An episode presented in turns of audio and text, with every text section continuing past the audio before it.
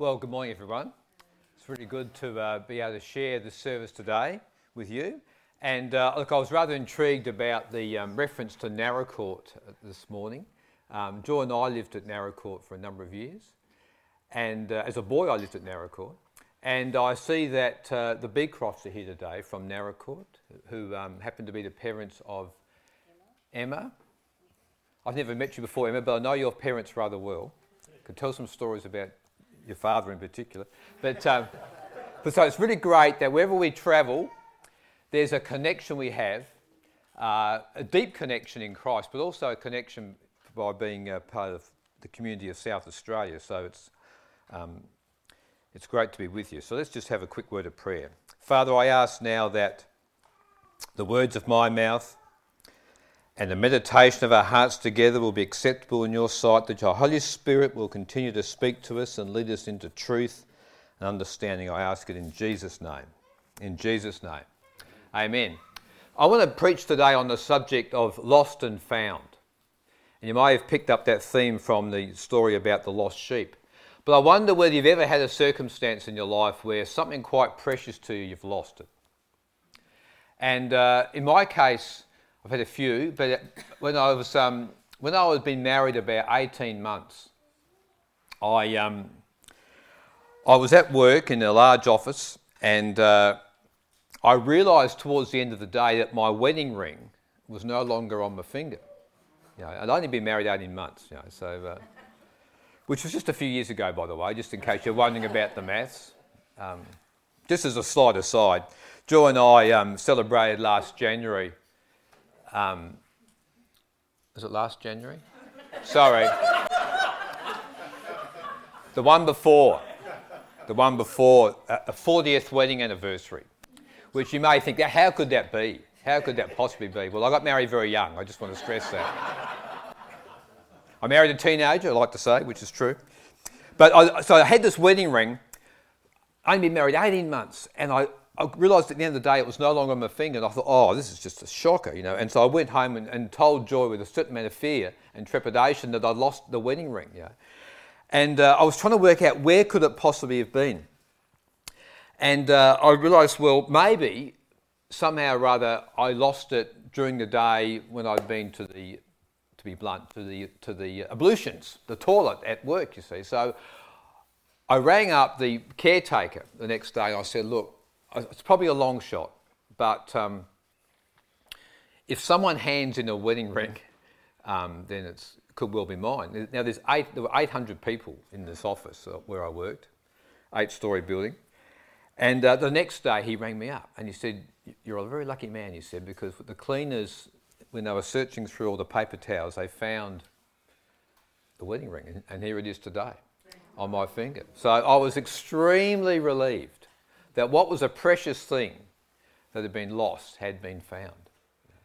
And maybe, you know, for yourselves, you've had something precious that you've lost, and the relief, the absolute relief you get, and even the joy you get. And I was pretty thankful, I've got to tell you, when I've actually lost this ring a few times, but it's still on my finger today.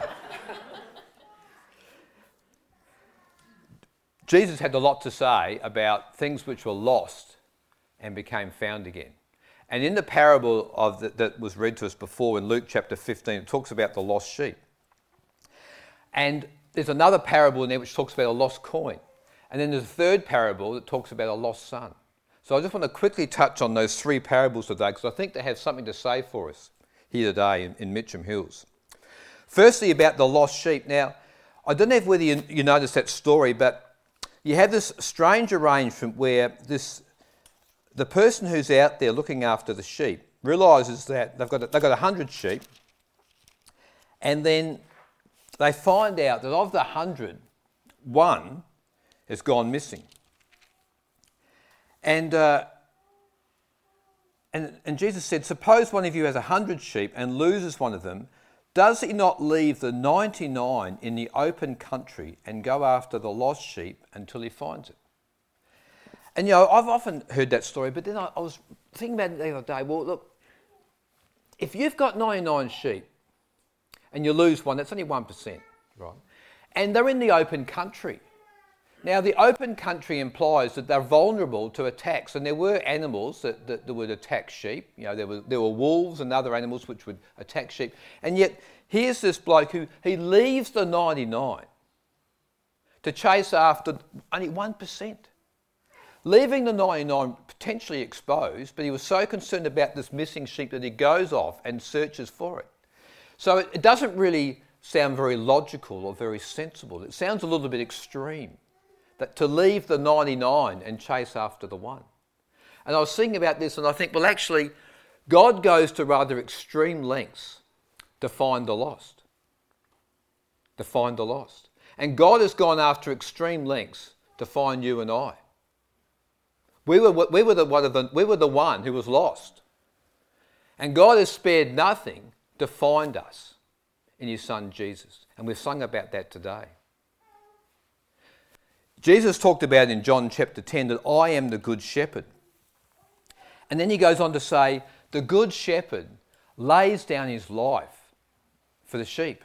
Now, it's fair to say that people probably expected shepherds to, in time of, um, in the biblical times, to work pretty hard and to be pretty diligent about their job. But I don't think too many people expected a shepherd to lay down their life for a sheep. Normally you expect a shepherd to come home the next day, you know.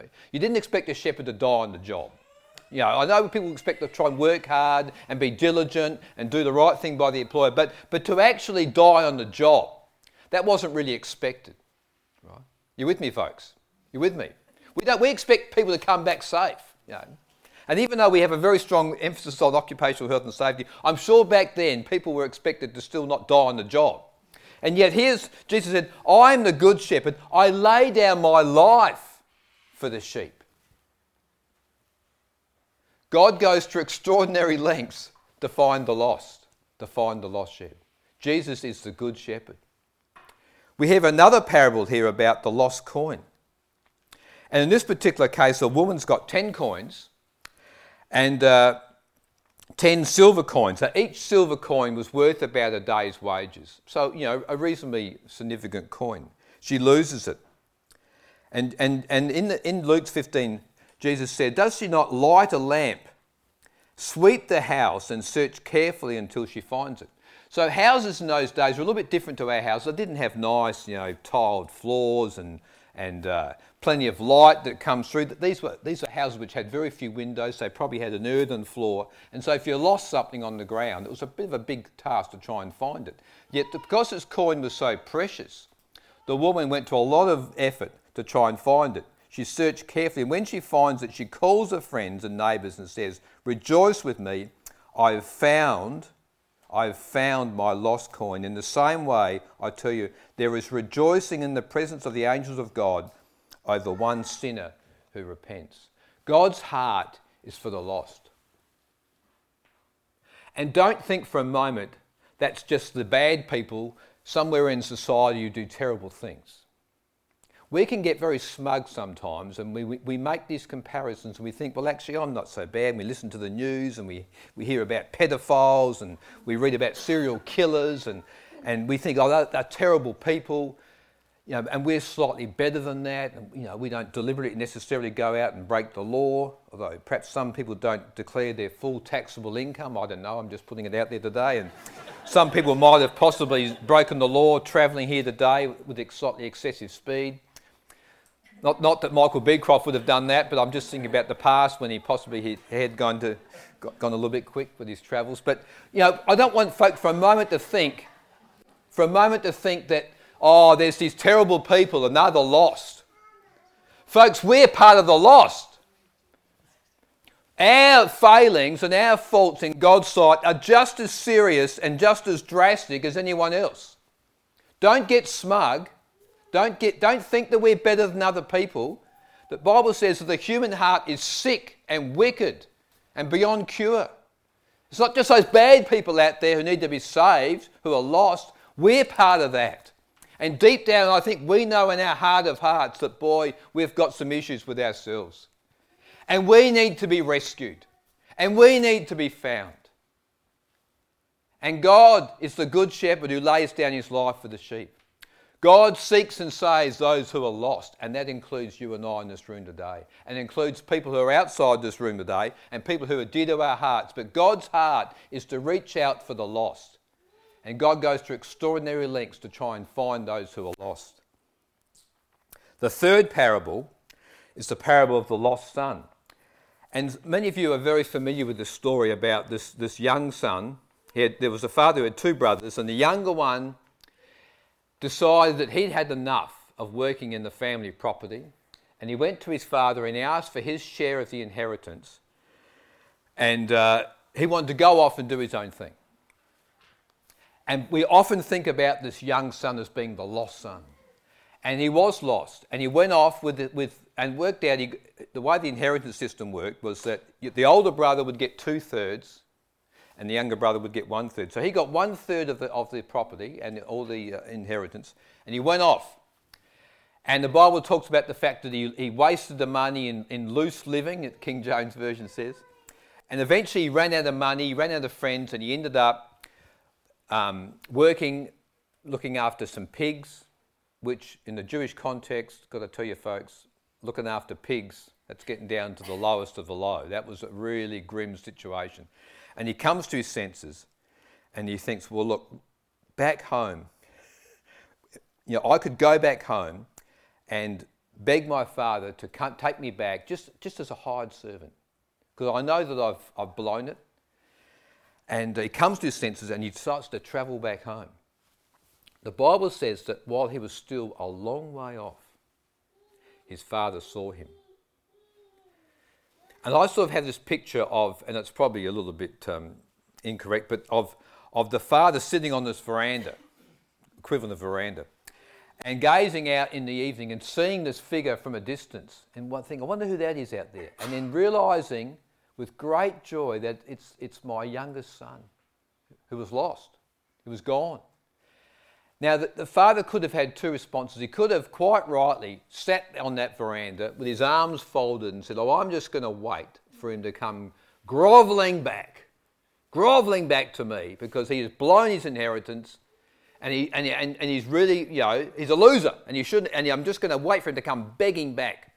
But no, the Bible says that he jumped up and he ran. Now, it wasn't culturally the thing to do for a father to go running towards his son like that, but he got up and he ran towards his fa- to his son and he embraced him. Why did he do that? Because his heart was for his son and his son had come back home. Our Heavenly Father's like that, folks. When we, when we come to our senses, when we realise that we're lost, we realise that, you know, we can't do anything else ourselves, we've come to the end of our tether, and we start to turn, and we start to turn towards God. He comes running towards us, and he embraces us. And he calls us back home. That's the nature of God. God is in the business of finding the lost. And often, you know, we talk about the lost son. But there were two lost sons, can I tell you? Because the older brother, he didn't react very well to this young one coming back, and particularly about the fuss being made to the younger son. And I, I, and I just want to read a couple of verses about the older brother. And uh, meanwhile, the older son was in the house, because there was a lot of rejoicing and there was a party being held because the young son had come home and the father was going to celebrate. The older son was in the field. When he came near the house, he heard music and dancing. So he called out to one of the servants and said, "What's going on?" "Your brother has come," he replied, "and your father has killed the fatted calf because he has him back safe and sound." And you think, what, what was the reaction to the older brother here? "You beauty, my son's, my brother's come back. Fantastic. I was just hoping he'd return." No, no. The older brother became angry. He became angry. He refused to go in. So his father went out and pleaded with him, but he answered, "Look," I always think, you know, when you read this, you could just hear the anger and, and the frustration in this, in this man's voice. He says, "Look, all these years I've been slaving for you, slaving, and never disobeyed your orders. Yet you never gave me even a young goat so I could celebrate with my friends. But when this son of yours," he didn't even call him my brother. He says, "When this son of yours,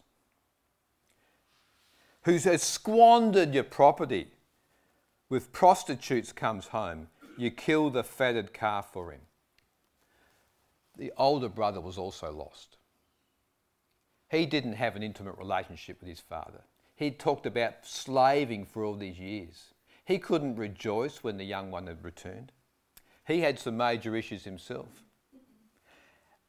The father says, "My son, you are always with me, and everything I have is yours. But we had to celebrate and be glad because this brother of yours was dead and is alive again. He was lost and he is found." You know, of those three parables, there's some really interesting thing, and that is that in the case of the lost sheep, the owner goes out to try and find the missing sheep. In the case of the lost coin, the woman searches high and low trying to find the lost coin. But you know, in the story of the prodigal son, as we often call it, do you notice that no one actually went out searching for the young son? Now, under the Jewish culture, the older brother should have gone searching for the young son. But no, he's, he was back home angry, slaving, as he called it, for his father. He wasn't in a great place. But under the culture of the time, the older brother should have gone to his father and said, "I'm going to go searching for my young brother. I'm going to go and search for him and bring him back home," because that was his obligation. That is what he was supposed to do.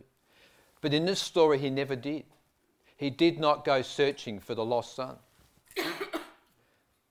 But do you know what the good news is, folks? The good news is that we have an older brother. Jesus is our older brother. And he has gone searching for us. And he has held nothing back. And we sang about the cross today. We sang about the sacrifice that Jesus has made for us. Jesus is our elder brother who goes to the far country looking for you and I, looking to return us back to the Father. We have an elder brother. So the good news today is that God in Jesus Christ is our elder brother, goes to the far country, rescues us, and brings us back home. God's in the business of finding the lost and saving the lost, and includes you and I. Amen? Can I hear a bit of an amen today? Amen. Amen. We have an elder brother who has held nothing back, nothing back to find us. It's great news. Great news. I want to add today a fourth story about something lost.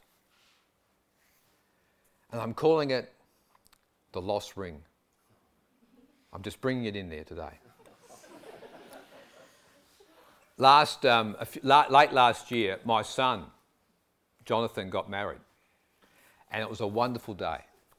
And uh, we were the the wedding was in a um, was in a uh, vineyard up in the Adelaide Hills, Sinclair's Gully, and it was a fairly rustic setting, and it was outside.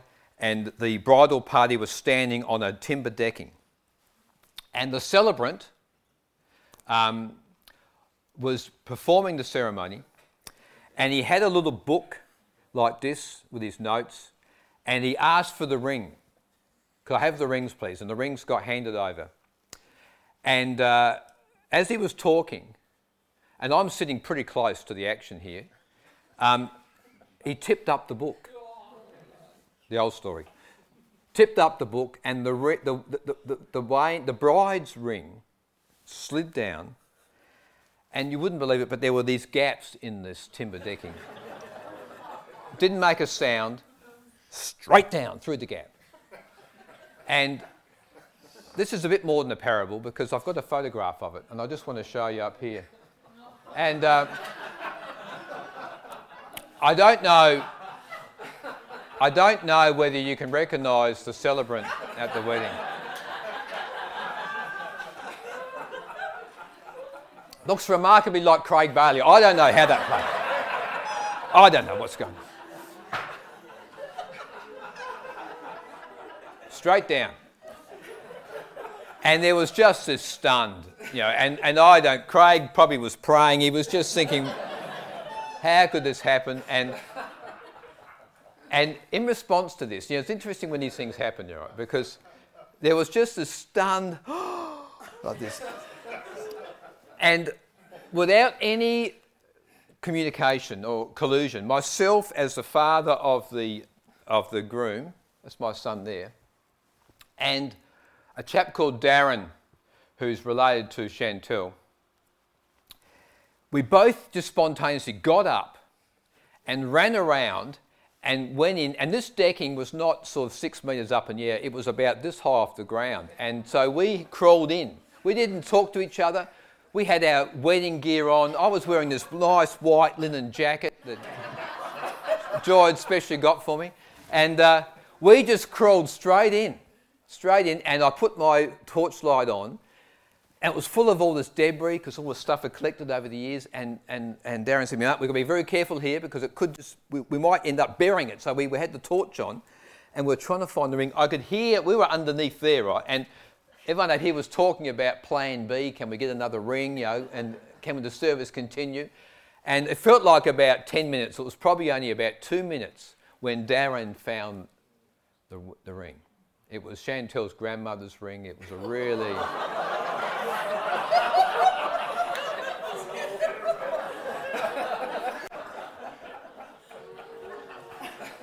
The ring was found, and we came out, and look, for Darren, it was he was just... He was... It was the best day of his life. He was holding his ring. Best day of mine. You know? And as I walked past, the owner of the vineyard said, "Oh, well done." He said, "Yeah, it's happened a few times before." And I think, you know.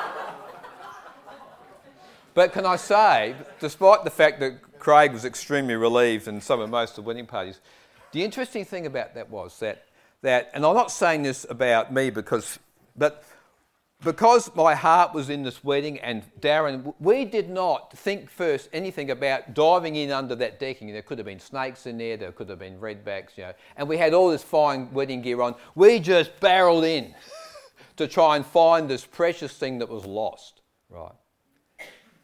And we went to the depths of, of, the, of the debris in there to try and find this precious lost ring.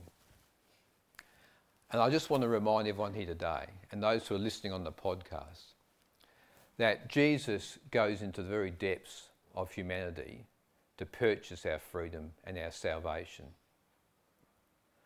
The Son of God, the Lamb of God, gave himself for the whole world, and he spared nothing.